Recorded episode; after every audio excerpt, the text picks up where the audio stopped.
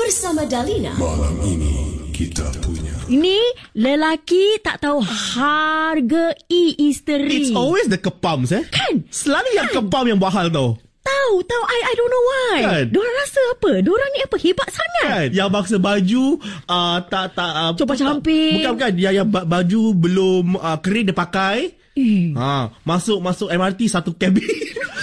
It's always the kepam. Semua ini dalam Malam ini kita punya Bersama Dalina Dari jam 8 malam hingga 12.30 malam Hanya di Ria 897 Enjoy!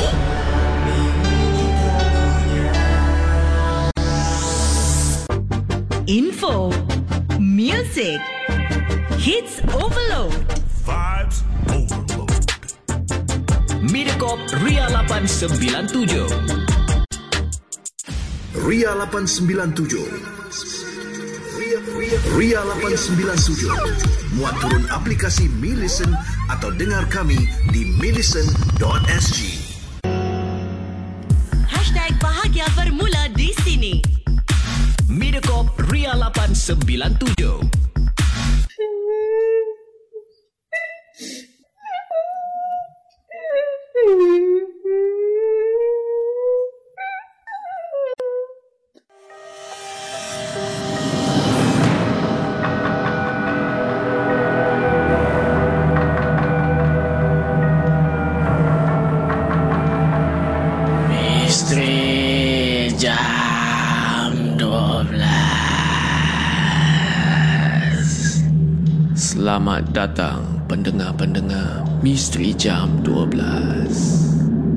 Saya akan menemani anda setiap malam Isnin hingga Jumaat Tepat pada jam 12 malam Sebelum anda tanya Suara siapa pula ni di Misteri Jam 12? Biarlah saya memperkenalkan diri saya ini.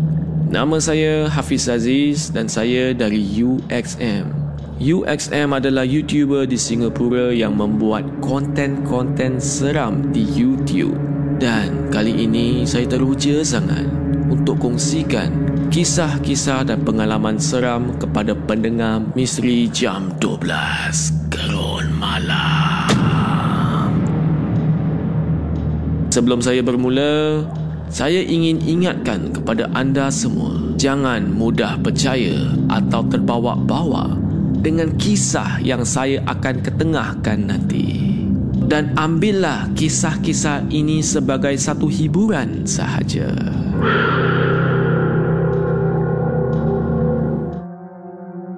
Pada malam ini, kami ada Ipan yang akan kongsikan kisahnya yang menyeramkan.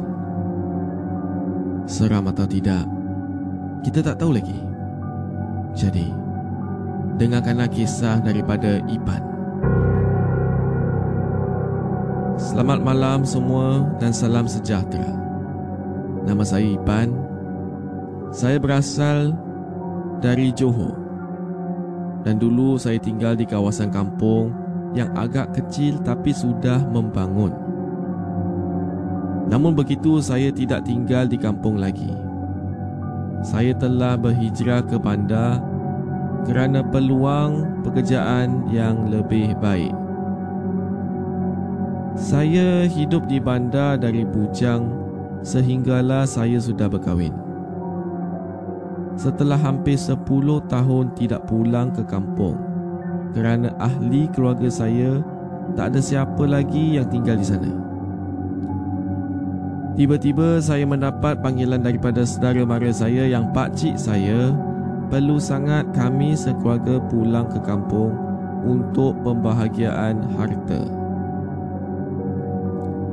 Tapi pada masa tu isteri saya ni memang sangat sibuk.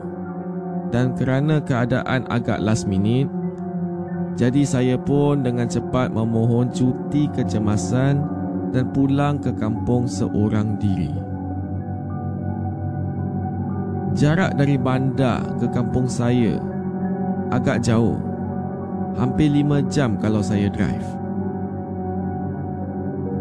Saya pun agak tidak mampu untuk bergerak di siang hari kerana saya lebih mudah mengantuk jika memandu waktu siang sorang-sorang. Jadi saya pun bergerak pulang ke kampung selepas isyak.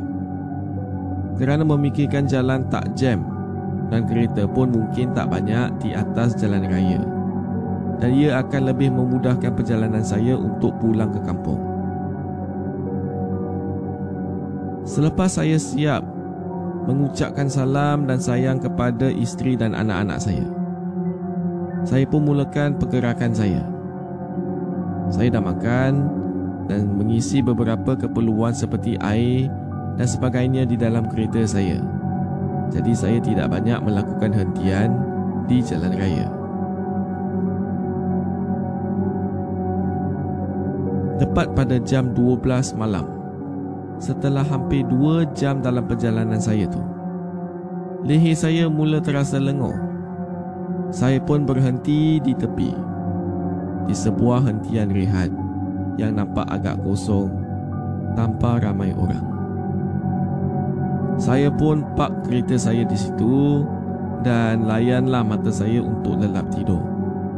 Tanpa saya sedar, sudah hampir satu jam setengah saya tidur di situ. Dan bila saya bangun, saya pun cepat-cepat freshkan diri saya dan ingin meneruskan perjalanan. Jam pada masa tu dah pukul 2 pagi. Jadi saya pun memandu agak perlahan kerana risau berlaku apa-apa. Jalan yang saya lalu ni banyak cerita yang menyeramkan.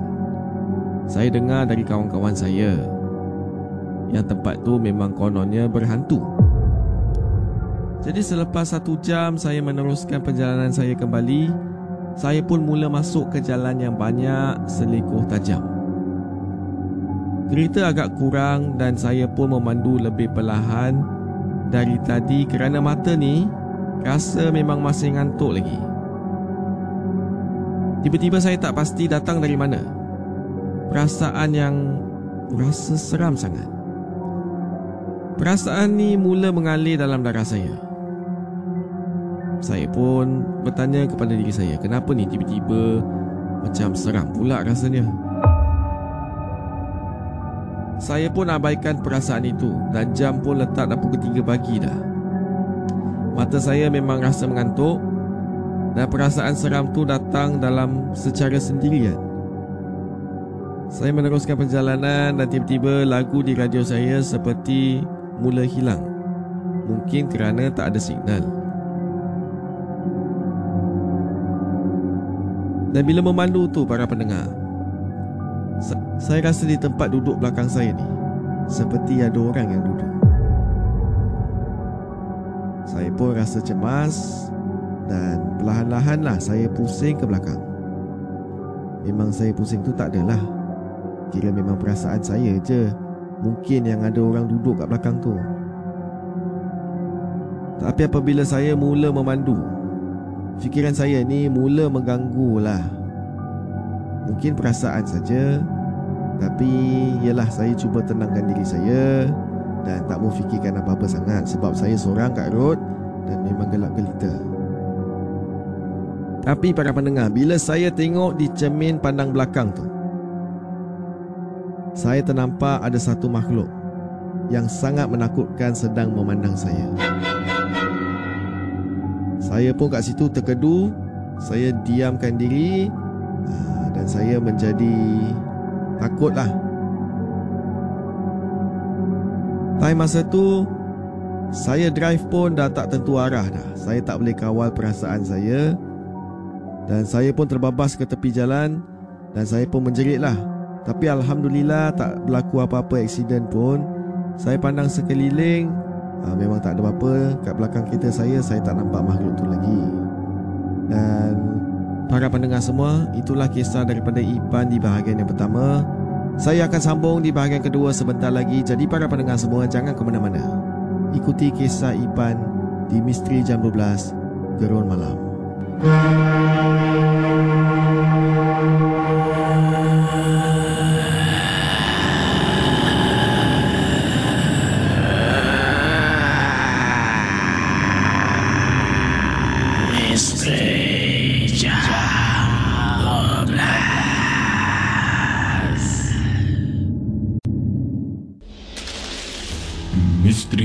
12 Gerun Malam hantarkan kisah-kisah misteri anda menerusi alamat email mj12 at mediacorp.com.sg di WhatsApp Ria 97868464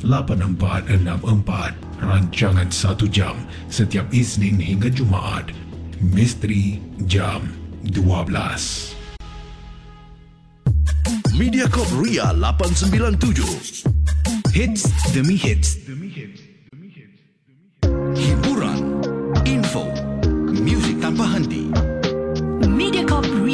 897 Ria 897 Berlegar di dunia digital. Ria 897 bermanifestasi dunia digital. Dari kota Singa ke seluruh Asia. Dari Asia Tenggara ke Eropah Dari Timur Tengah ke benua Amerika. Dari bandar utama dunia ke sempadan negara, pekan dan kota Kami bersama anda Anda,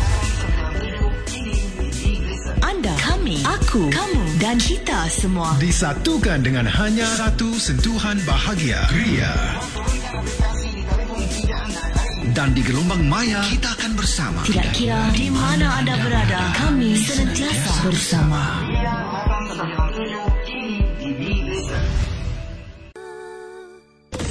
Ria 897 Muat turun aplikasi Millicent Atau dengar kami di millicent.sg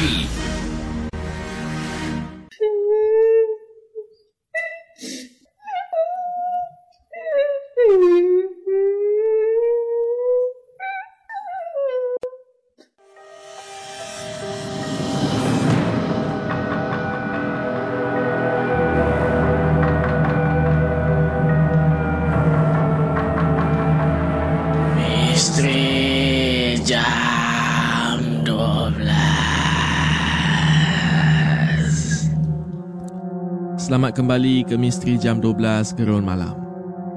Tadi kami bersama Ipan yang telah kongsikan pengalamannya. Pada masa tu dia harus balik kampung seorang diri. Setelah 10 tahun tak balik kampung dan kali ini dia kena balik. Jadi saya akan sambung kisah daripada Ipan ya. Jadi bila saya terbabas tu, nasib baik saya tak ada aksiden yang parah. Saya tercungap-cungap cemas cuba tenangkan diri saya. Setelah hampir 20 minit baru saya tenang. Saya pun ingin memulakan semula perjalanan dan kini lebih berhati-hati. Tapi bila saya ingin startkan enjin saya tu, sesuatu pelik pula berlaku. Saya cuba berkali-kali tapi enjin saya tak boleh on. Tersangat-sangat pelik rasanya. Bila sebenarnya saya terfikir juga kereta ni saya baru servis. Saya servis sebelum saya memulakan perjalanan saya untuk balik kampung.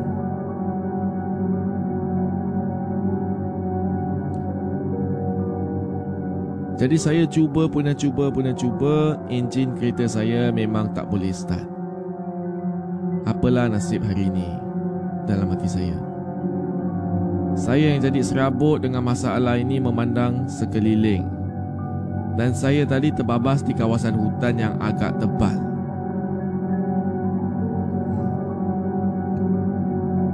Kat jalan raya pun, satu kereta pun saya tak nampak. Saya jadi bertambah bingung. Dan selepas saya jadi bingung tu, perasaan bingung tu memang menambah lah. Tapi perasaan bingung saya tu dia bertukar untuk menjadi seram.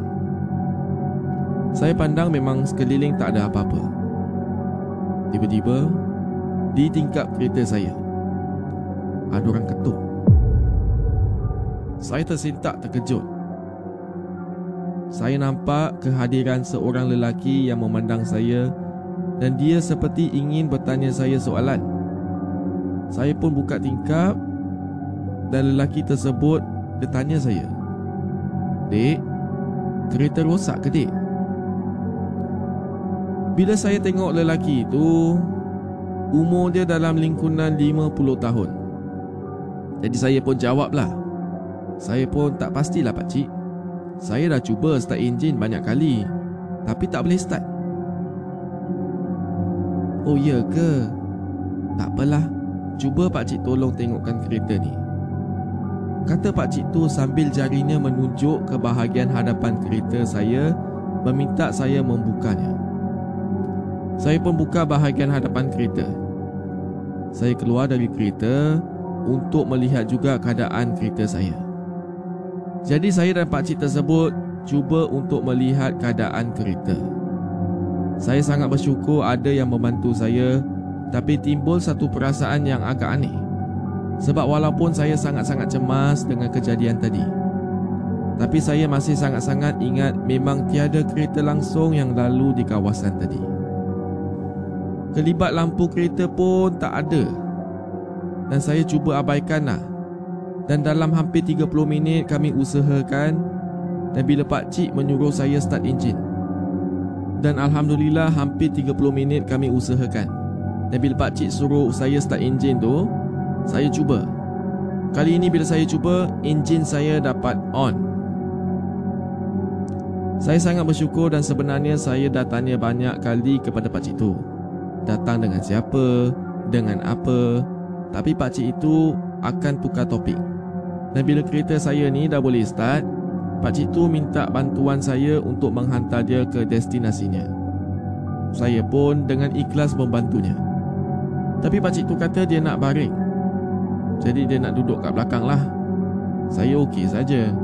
Dan bila saya pun teruskan perjalanan saya Suasana yang tadinya tenang tiba-tiba menjadi seram kembali. Bulu rumah saya pun meramang kerana tempat yang saya lalu tu. Saya nampak macam ada asap yang agak tebal. Saya pun berhenti dan saya cuba menjenguk. Dan alangkah terkejutnya saya Bila saya meninggikan lampu kereta hadapan saya saya nampak ada kereta yang aksiden melanggar pokok besar di hadapan saya. Ya Allah, cik. Kat depan ni ada aksiden lah, cik. Kata saya konon nak buka topik dengan pak cik yang sedang duduk di belakang. Tapi bila saya cakap macam tu, pak cik tak kata apa-apa pun. Bila saya toleh belakang, Pakcik tu tak ada pun kat kereta saya. Time tu juga saya rasa bingung Saya rasa takut Dan saya rasa cemas lah Sebab saya nampak ada Aksiden kat depan ni. Jadi niat saya pun Saya ingin cepat-cepat untuk keluar dari kereta saya Dan ingin membantu aksiden tersebut Sebab memang ada satu kereta melanggar pokok Tak ada kereta lain atau tak ada orang lain yang sedang membantu. Jadi saya call polis dan saya datang ke kereta yang accident itu. Para pendengar semua, seperti anda fikirkan, dalam kereta yang accident itu, saya ternampak Pak Cik yang tadi tolong saya.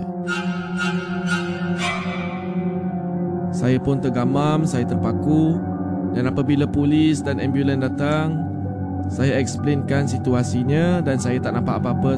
Saya tak nampak apa-apa dan bila saya datang saya dah nampak kereta tu dah accident dah. Pada masa tu saya tak tahu apa nak fikir jadi saya teruskan perjalanan saya ke kampung.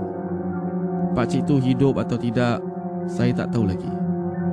Dan walau macam mana pun peristiwa ini akan selalu di dalam fikiran saya. Sekian itu sahaja cerita daripada saya. Itulah kisah daripada Ipan. Jadi para pendengar, apakah pendapat anda? Seram atau tidak?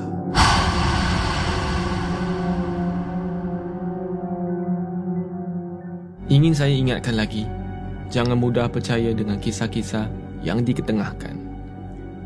Anggaplah kisah-kisah ini sebagai suatu hiburan sahaja.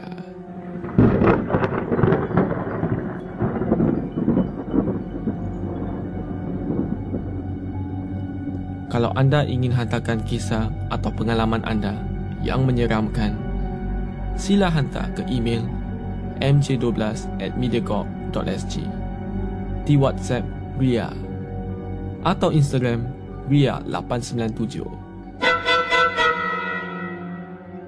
Selamat malam kepada semua pendengar.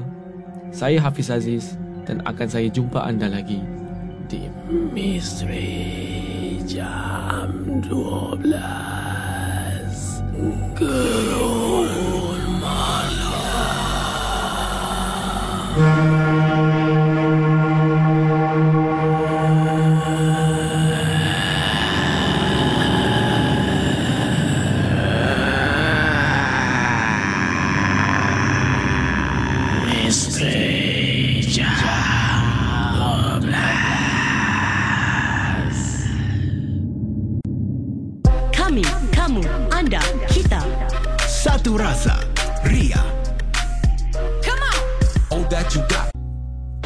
Music, lagu dan smashing hits. Mediacorp Ria 897. Ria 897 Berlegar. bermanifestasi di dunia digital. Dari kota Singa ke seluruh Asia. Dari bandar utama dunia, sempadan negara, pekan dan kota. Kami bersama. Anda, aku, kamu dan kita semua. Disatukan dengan hanya satu sentuhan bahagia. Ria. Dan di gelombang maya kita akan bersama. Kami senantiasa bersama. Ria. Misteri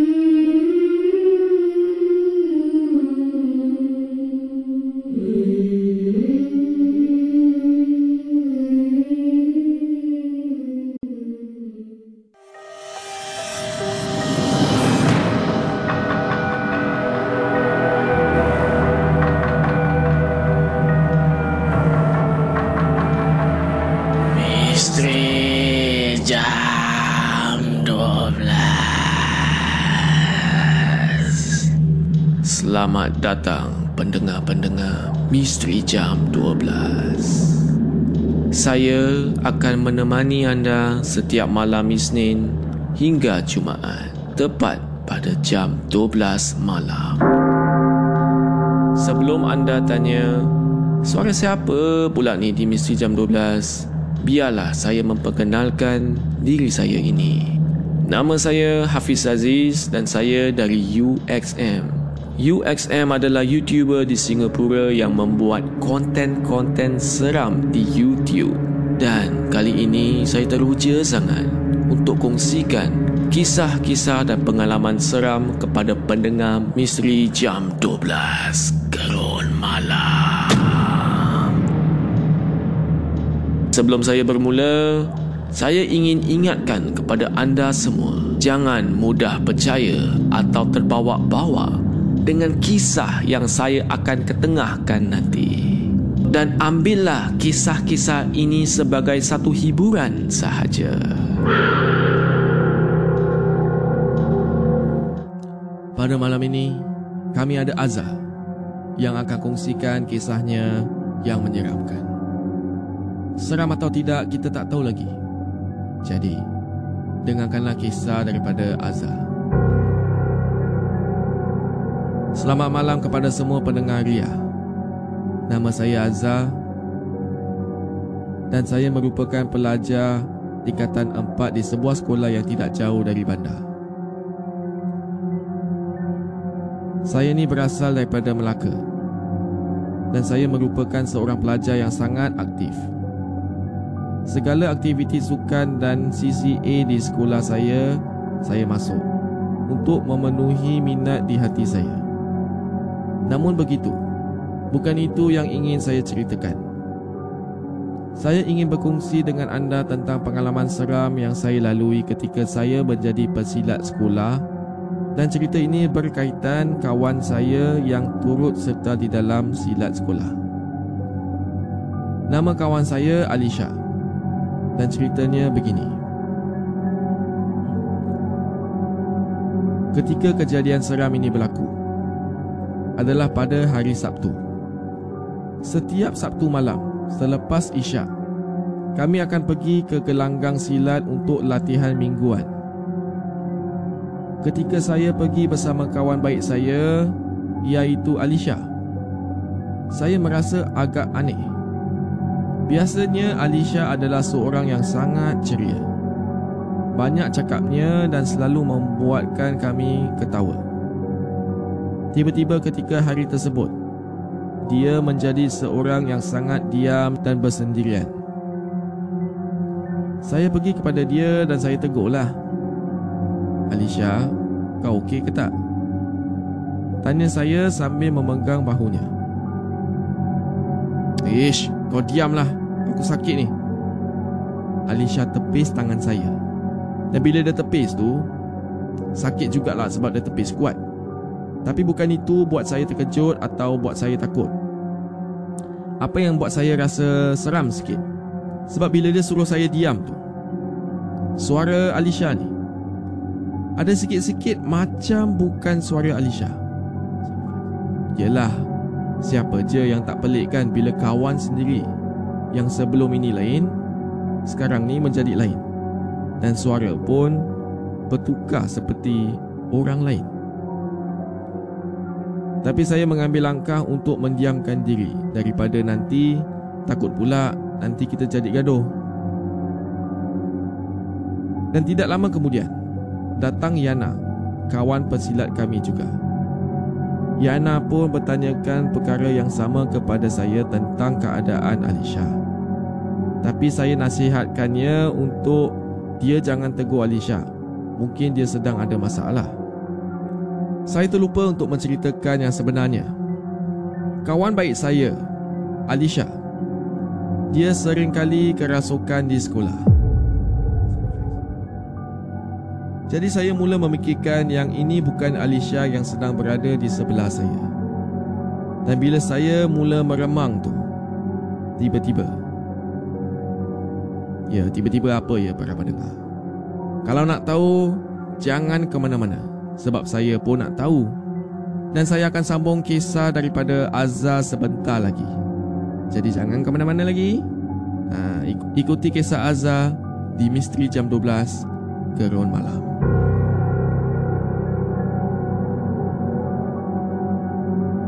Misteri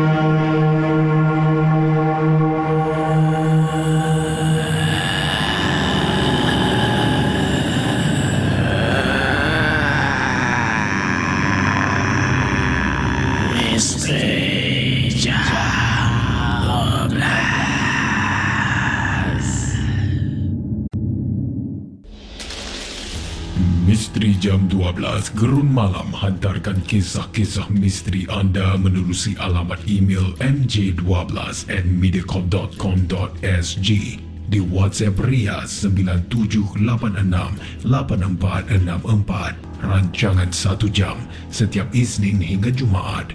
Misteri Jam 12 Mediacorp Ria 897 Ria 897 Berlega di dunia digital. Ria 897 bermanifestasi dunia digital. Dari kota Singa ke seluruh Asia, dari Asia Tenggara ke Eropah, dari Timur Tengah ke benua Amerika. Dari bandar utama dunia ke sempadan negara, pekan dan kota, kami bersama anda. Anda, aku, kamu dan kita semua disatukan dengan hanya satu sentuhan bahagia. Ria. Dan di gelombang maya kita akan bersama. Tidak kira di mana anda berada, kami senantiasa bersama.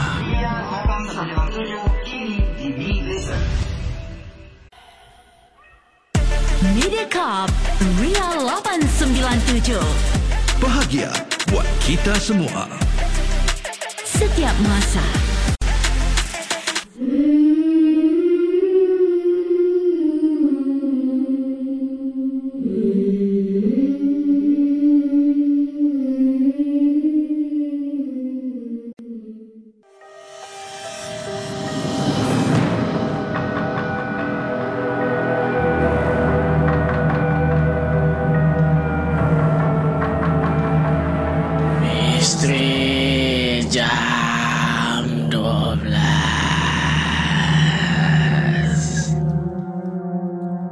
Selamat kembali ke Misteri Jam 12 Gerun Malam.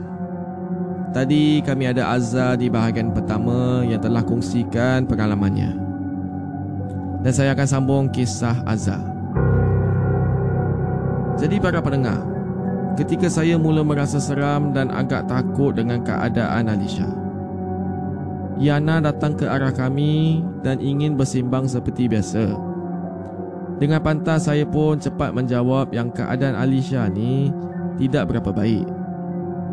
Tiba-tiba kami pun ingin memulakan sesi kami. Seperti biasa, kami yang akan mulakan latihan silat kami, kami akan membaca doa-doa atau surah-surah pilihan dahulu. Dan seperti biasa juga akan ada pelajar perempuan yang tidak boleh membaca kerana sedang kotor. Dan perempuan itu semua akan duduk di bahagian tengah. Ketika itu, Alisha sedang dalam keadaan kotor. Jadi dia pun ikut serta duduk di bahagian tengah bulatan. Ketika kami sedang membacanya, tiba-tiba para pendengar, si Alisha ni, dia menjerit-jerit. Dan bila dia jerit tu, adalah dia mengilai juga. Ah, time tu saya lihatkannya dan saya takutlah. Dan itu bukan saya saja takut, lain-lain semua rasa seperti macam mana yang saya rasakan. Dengan cepat cikgu pun menyapu minyak kasturi yang berbantu merawat orang yang sedang kerasukan. Dan disebabkan itu, Alisha tiba-tiba terus berlari keluar dari kawasan latihan. Dan saya yang melihatnya ketakutan terus mengejahkan kerana itu kawan baik saya. Kami dapat memegang Alisha dan cikgu pun merawat dia dengan ayat-ayat suci. Saya yang sedang memegangnya sangat kuat. Dan saya rasa cemaslah sebab bila saya tengah perang kuat dengan cikgu saya tu, Alisha punya ronta-ronta tu lebih kuat dari kami semua. Cikgu bertanya, dia siapa? Alisha menjawab, dia adalah pontianak yang berada di salah satu pokok di situ. Ketika Alisha bercakap macam tu, dia memandang saya dengan seram dan tiba-tiba dia termuntah yang agak-agak kekuningan. Kemudian Alisha pingsan. Beberapa kali Alisha pingsan dan terbangun, tapi dia masih kena rasuk. Dan tidak lama kemudian, ibu Alisha datang. Cikgu tadi hanya mampu melengahkannya sahaja. Kemudian, Alisha dibawa ke pusat rawatan Islam. Selepas kejadian, Alisha tak patah balik kat sekolah saya dan saya dengar kabar angin yang dia berpindah sekolah. Sekian, itu sahaja kisah daripada saya. Terima kasih. Itulah kisah daripada Azhar. Kalaulah saya ada best friend macam tu, mungkin saya rasa sedih sangat. Bukan dia yang pilih